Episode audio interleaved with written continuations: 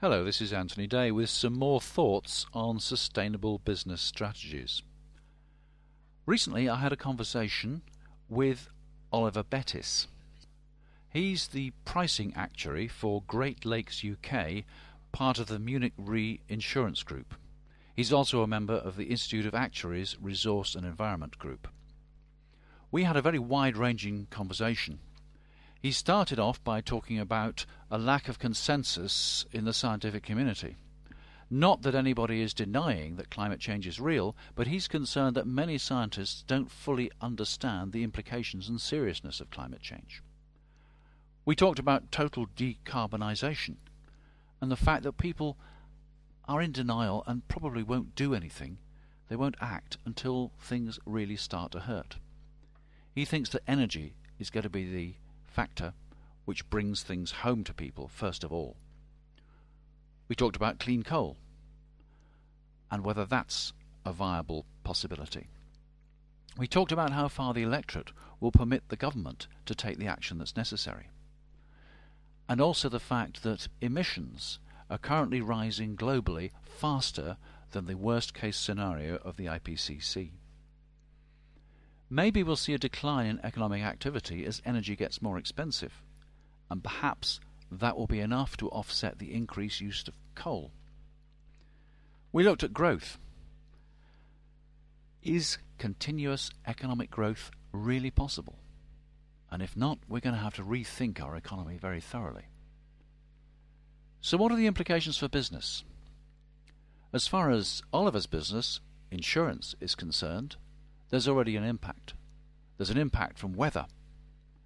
And in the future, we may also see an impact from legal claims.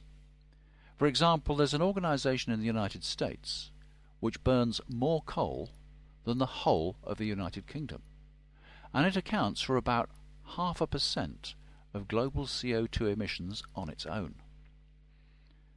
If CO2 emissions can be shown to cause climate change, somebody may sue. And if they sue that company, they may well sue all other companies making emissions. We'll see. Is carbon dioxide going to be the new asbestos? We're in a war situation, maybe a phony war situation. What's the future of aviation? Is the government really telling us the truth? Oliver closes by saying we have a crisis. The problem is that people don't understand that yet. See what you think.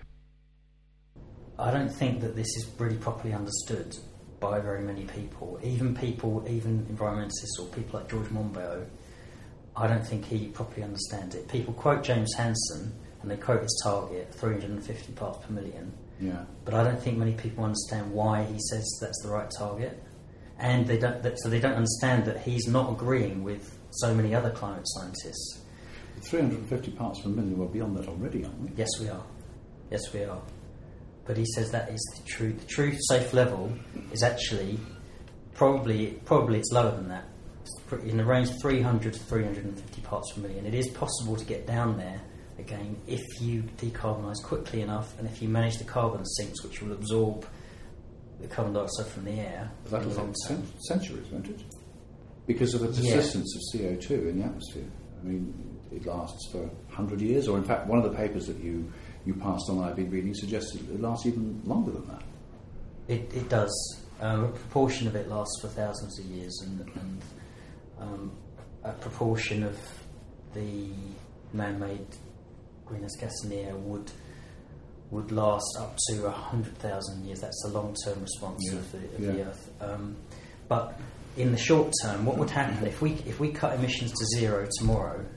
Then the atmospheric carbon dioxide concentration would go down, start going down, because the carbon sinks. The the oceans, um, mainly the oceans, are constantly absorbing carbon dioxide.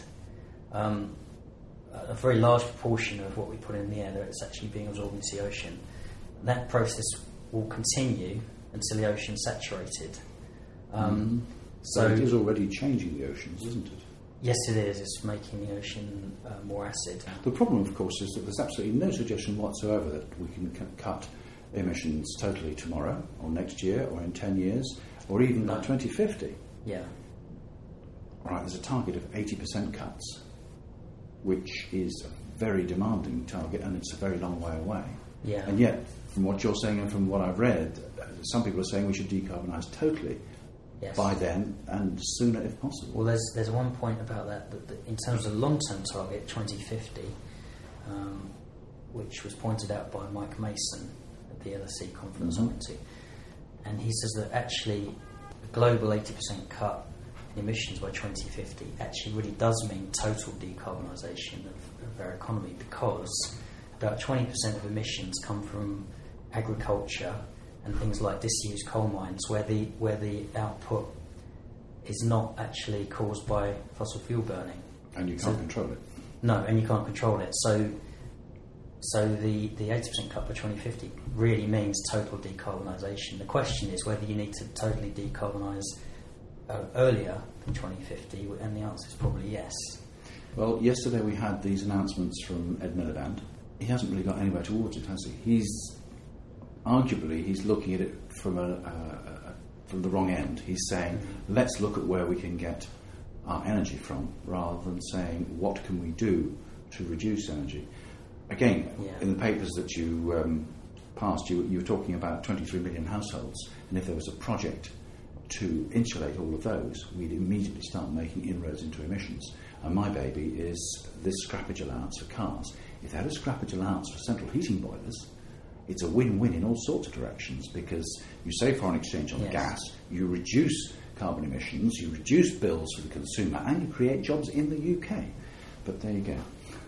What we need to be thinking about is short-term targets, and Yeah. even um, uh, George Monbiot wrote an article a few days ago where he was suggesting we need something like a cut by the end of next year of 10% of emissions in the developed world. And um, But nobody's listening, and that's not even going to come out of Copenhagen, is it? no, no, but I, I think that the the targets that are around at the moment are just not realistic, and in a few years' time, they'll be seen to be unrealistic. So, when we talk about targets for 2040 or 2050, um, or even 2020, then I think all that discussion is just going to change when people wake up to the real nature of climate change and what's at stake. Yes, but the suggestion is that when people really start to feel the pinch and the consequences of climate change, it'll be too late. Yes, and that's possible. I don't think we should assume that's the case. I think a lot of people do assume that, and I think that's a mistake because um, because as soon as you do that, then you, it's a self fulfilling prophecy. Because then you, it's neat, and it's also in a very easy way out.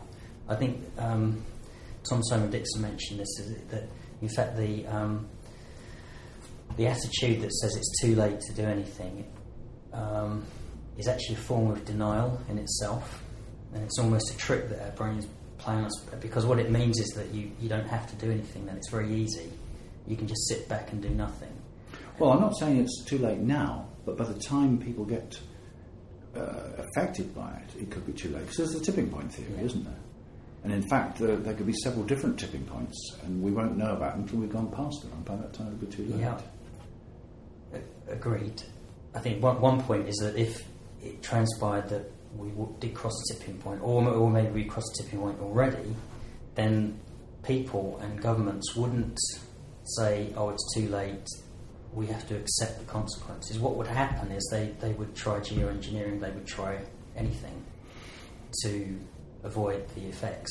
When they when the true consequences were became became clear. And so I think that's the realistic view. And if that is really what is likely to happen then why not plan for it now rather than say that uh, either it's too late to do anything so there's no point or um, just hope that it's not too late But politicians don't do bad news, do they? no I think the first effects that we're going to see in this country is probably going to be serious floods. And if the government says, right, we're going to have to put gas prices up because of serious floods, people are going to scream and shout and say, be total disbelief. They'll say there are floods, we want to build barriers. What do you mean you've got to put gas prices up? Uh, I think it's going to be very, very difficult to get people to understand Yes. that there is a connection. Yeah, I think that it, I've got some sympathy with the politicians. I- Um, I think they could be doing a lot more, but then again, it, it is it is difficult for them, and they trade in popularity. Yeah. And um, hoping that they, that the pennies dropped in someone like David Cameron, he's been relatively quiet about his economic plans, and it may be because he's figured out that although you know we've heard the government plans at the moment that, that moving to renew- renewable energy is going to cost a lot of money, is actually going to cost a lot more than they're admitting at the moment. So if Cameron has figured out that the reality is that people are standard of living um, is bound to fall, he he can't say that before he's elected. No. You might say it after he's elected, but, but not before. Yeah. Um, and maybe politicians need help from people who aren't constrained um, to say to tell people what they want to hear. If people who, who understand the, the real nature of what's going on um, in terms of climate change and energy problems, if they keep saying this over and over again, it must help the politicians change their their message. I think. But I, I agree it's a real problem that people, most people probably won't understand um, the real threat from climate change before it affects them personally in some way, and that might be too late. But I think that the energy problem, the energy crisis, will catch up with people um, quicker, certainly people in this country.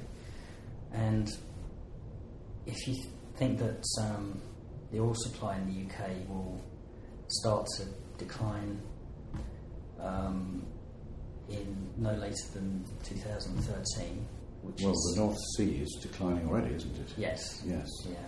But I'm talking about the total UK oil supply, including imports. Um, so right. And you think that'll decline as part of a global decline? yes, Yes. I mean, there's a report by the Oil Task Force um, which came out at the end of last year. Is this the parliamentary group? Yeah, Yes. the Parliament All Party Parliamentary Group, Yeah. Oil and Gas, and um, they uh, they assessed the situation and came up with an estimate of peak oil of between 2011 and 2013, um, which will, might be slightly affected by the recession, but not not a great deal. Yeah. Um, because we're, because even if oil, oil consumption goes down by five or ten percent, you're still burning through you know ninety ninety five percent of the consumption you were before. And, and this is this is an argument for the system science approach, which looks at the, all the aspects at once, ties them together. Yes. And I think that what often seems to happen in research on climate change is that projections are made about the economy and about emissions, which don't really look into problems in, um, in energy supply. Mm-hmm. Um, they just look at past trends and then project them forward. Yeah. But that's an unsafe thing to do in this in this world when you when you are close to the peak. You know, arguably it could be a few years either way. But if you're looking 20 or 30 years ahead, you have to factor in declining energy supply. One of the key things, surely, is that the energy return on investment, as far as oil is concerned, is declining, Yeah. and it is making it less attractive uh, by comparison with coal. Yes. So, therefore, we could even be reopening our coal mines, and of course, we're looking at a dirty fuel. Yes. And people jump up and down and say, ah, we're going to have clean coal. But in fact, while there are one or two uh, demonstration test beds, there are no commercial carbon capture power stations. No. And even if there were, the load it puts onto the power station increases the, the cost of the electricity by at least 20%. Mm. What I wonder is whether the, even if the politicians say we must do these things for our very survival, whether the electorate will just let them. Well, there's a point about um, using more coal, which Thomas Homer Dixon made in, in his presentation Yeah. um, at the House of, House of Commons recently, which is that, in fact, um, that's already happened. Because if you look at the emission trends since 2000, they've actually the emissions have been increasing faster than the worst case scenario in the previous IPCC report. For the world or just For the world. For the world. The world, yeah. I mean, a lot of it's driven by by China, but it's it's basically um, um, he says it's been driven by a shift um, to coal use, which is driven by the, the decline in EROI on um, on oil. Yeah. And he says that the EROI on coal is still very high. Mm. Um, so in, in that sense, the worst is, al- is already happening. One scenario is that when the total net energy input to the world economy starts shrinking, then the world economy starts shrinking. And then you could see some quite drastic emission cuts for that reason, even even though you're shifting into more carbon intensive fuels. I don't know the answer to that, which which effect is going to win. Whether you, you switch to more uh, switch to coal is going to outrun the the uh, the effects of the economy. So you're saying a decline in economic activity will mean that energy consumption will fall, Yes. And therefore, even if using dirtier fuels, we will, the net effect will be less pollution, It might or be. it might be. It might be less polluting. Yeah. Mhm. And if you're looking, certainly if you're looking at, uh, you know, several decades in the future, you have to you have to look at that. I think there's a bit of a blind spot at the moment in terms of the economy, the global economy, and in terms of think, always thinking that we're going to have growth for the next 30 or 40 years Yeah. to mid-century. Yeah. Well, I think I don't think that's a safe assumption to make. Um, Well, that's the fundamental assumption which will get all the banks off our hands, isn't it?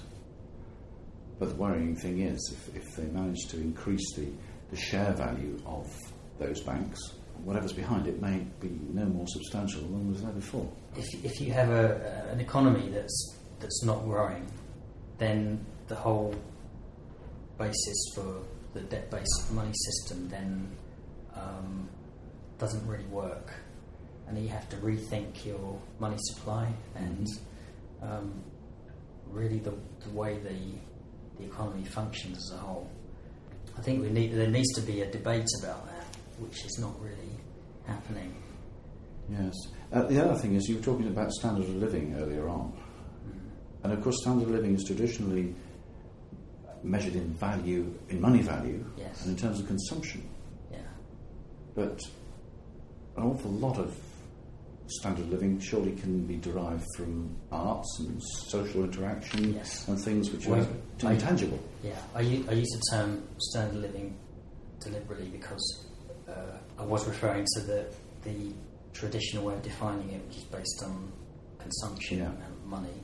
But um, there, I think there is a very strong argument to say that what is really important is quality of life, and and that beyond a certain level, when you have your, your basic needs met, there's actually not not um, a very strong relationship between rising standard of living and and happiness. And there are a lot of studies being done about that. Um, there's an interesting book I read called The Spirit Level, which Yeah. looks at um, lots of research which shows that that um, Well, I, I saw a graph some time ago which charted satisfaction from the 60s against increased standard of living. And the standard of living obviously went up from the 60s till today, yeah. and the actual satisfaction flatlined all the way across. So, in, in a way, that's, that's a way out of our predicament.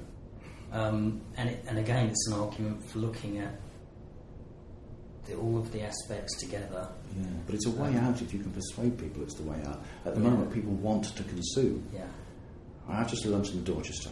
I mean, talk about conspicuous consumption. You look at all the cars outside, you look at everything inside. That is success. That's how, that's how we measure success in society, isn't it? Yes, It it is is. things, and Yes. it is expensive things. Uh, that's what aspiration's about. Now, how do we change all that? I think it is changing. I think it is changing already. There's a lot of um, articles and uh, feeling that um, people are becoming dissatisfied with the way things are and the the rat race, the uh, running them faster and faster Yeah. just to stand still. Yeah. I think it needs to change faster, and how to do that, I'm not sure. But Yeah, well, that's a $64,000 question, isn't Yeah. it? What are the implications of all this for business? I mean, for your business or for business at large? It's a pretty gloomy picture. It's more gloomy than I think when I started looking at this. yes, uh, So, what do we say to business people? Because most of them will shrug their shoulders and say, well, if it's as bad as you say, I might as well stay in bed, or why don't I go and spend all my money and fly across the world and have a really good time because there's nothing I can do about it? Well, in a sense, I've got an easy job in my business, which Yeah. is the insurance business, Mhm. because it's kind of in the front line of, of climate change. It's affected by climate change directly. It's already affected. um, the increased uh, size of weather losses and mo- but most of all the unpredictability of, of the weather patterns means it's harder to price insurance risk. Um, so it's already a huge climate change is a huge issue for the insurance business, and um, it's something that. So if I want to talk about it in my industry, I've got a, a very ready and sort of willing audience. Well, I suppose the risk argument is important for them because while they may be able to insure and claim compensation if things go wrong, I don't think anybody would claim that um, an insurance event, even though it's fully compensated, has no effect at all on the business. So if you can avoid the risk in the first place, then you are going to be better off, aren't you? So it's weather-related events which you're seeing as the first signs of climate change, is it? The first negative signs of climate change. That's right. Um, But I suppose that extends into things like crop failures and so on, does it? Absolutely, and um, and also there are liability issues. Yeah. Um, I saw an article recently about um, D&O directors and officers liability with potential for claims against executives who whose companies don't meet emission targets. That's an issue. Yeah. Mhm. Um, also, claims for liability for companies that pollute and then cause damage by their by the, their emission. I mean, there are So, so who, who can actually? All right, you've got the regulatory framework whereby there are limits on, on emissions, and there's the cap and trade systems and all that sort of thing. But are you saying that people can be prosecuted for excessive emissions as well? possibly sued. Um, you know, if there is any possible way of suing over this, then I'm sure there's, there'll be American lawyers that will find it, and they will be looking right now at ways to sue over this. Right. The implication is that one organisation could actually have an effect on the on the climate. But I suppose there are some big organisations. Well, I mean, for example, I looked at one company recently called American Electric Power, the biggest power generating company in America. Yeah. These, they use more coal in a year than the entire UK consumption. And I calculated that they, I think they produce a, about half a percent of the entire world uh, carbon dioxide emissions from fossil fuel burning at one company. So, I mean, if you were if you were apportioning liability over that, then I think it would be a similar argument to asbestos. When um, it, when someone claims when they when they have asbestosis, sometimes they might work for forty years Mhm. in the asbestos industry, and they work for various employers, and it's very difficult to know uh, which one actually caused the disease. So they claim, they claim against all of them, and then they then the court will then apportion liability proportionally according to how long the claimant worked for each company. Or you could imagine a similar process with, with emissions. If you added up total emissions of any particular company against the, the world emissions and then apportion liability proportionately. But I'm not saying that's that's going to happen or it's, or it's likely. It, pro- it probably is very unlikely because the government would step in, take Yeah. over. It Yeah. would be it would be a complete mess. Mm. But you know, if there if there are ways to pin liability on someone, particularly if they were doing something that you know breached regulations um, in some way, you know, if there's any possible way that they could be sued, then then they will be sued. Okay. okay. So that's one risk area. On the other hand, if we go for decarbonisation, if we go for 100% decarbonisation, first of all, I mean, do you see a likelihood that government will put pressures on to try and achieve that?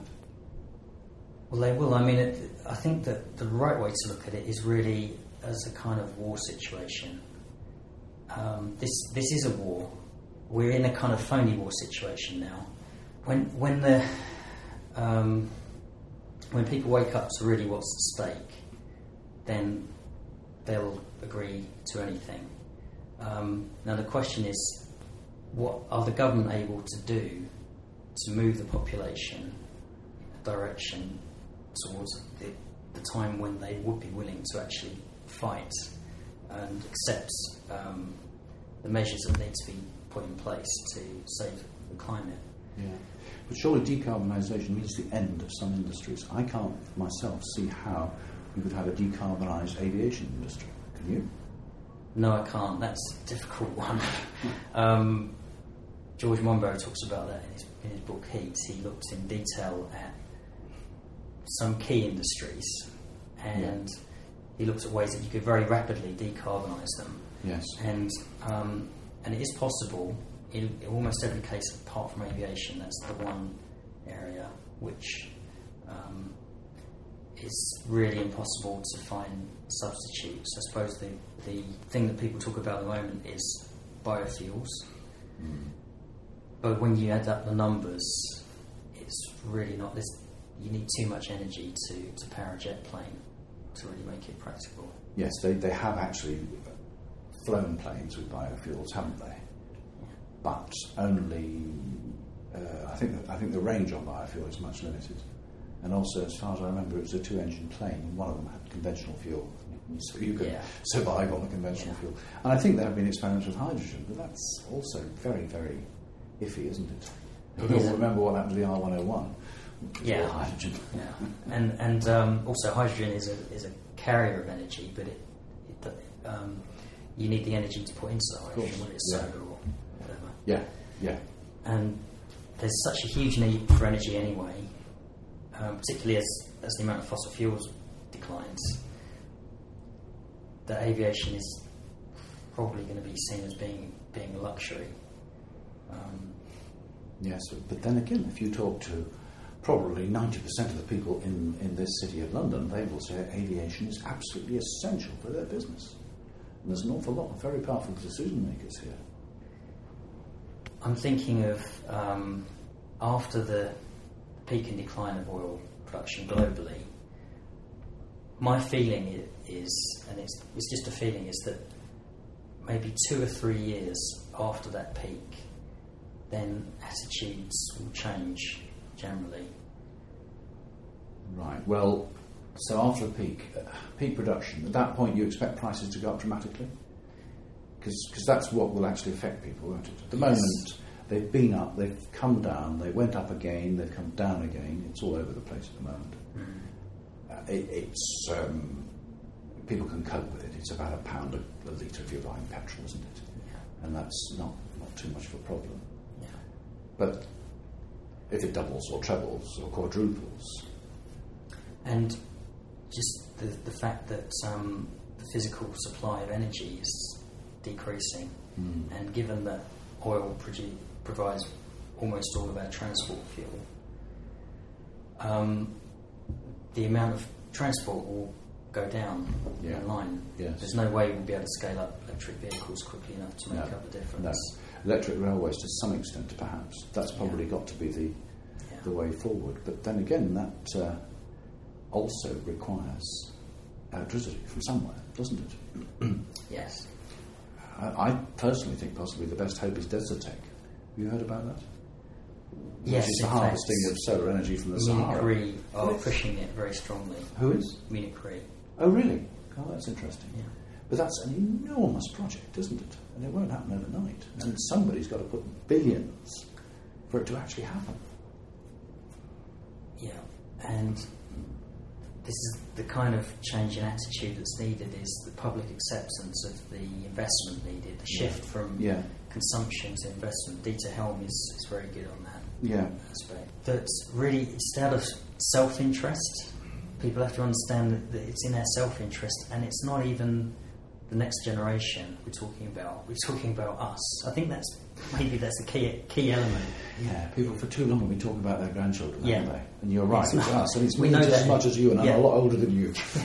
yeah, yeah. We, you know, the, the key is how are we going to keep things together over the next two or three decades, and actually stop, you know, things falling apart. Yeah, but you know, I do I do workshops for business people, and I did one a couple of months ago, and it went very well. I talked about scenario planning, and I pl- I played the scenarios from Shell and all that sort of thing, and I said, look, these are the pressures, and so on and so on.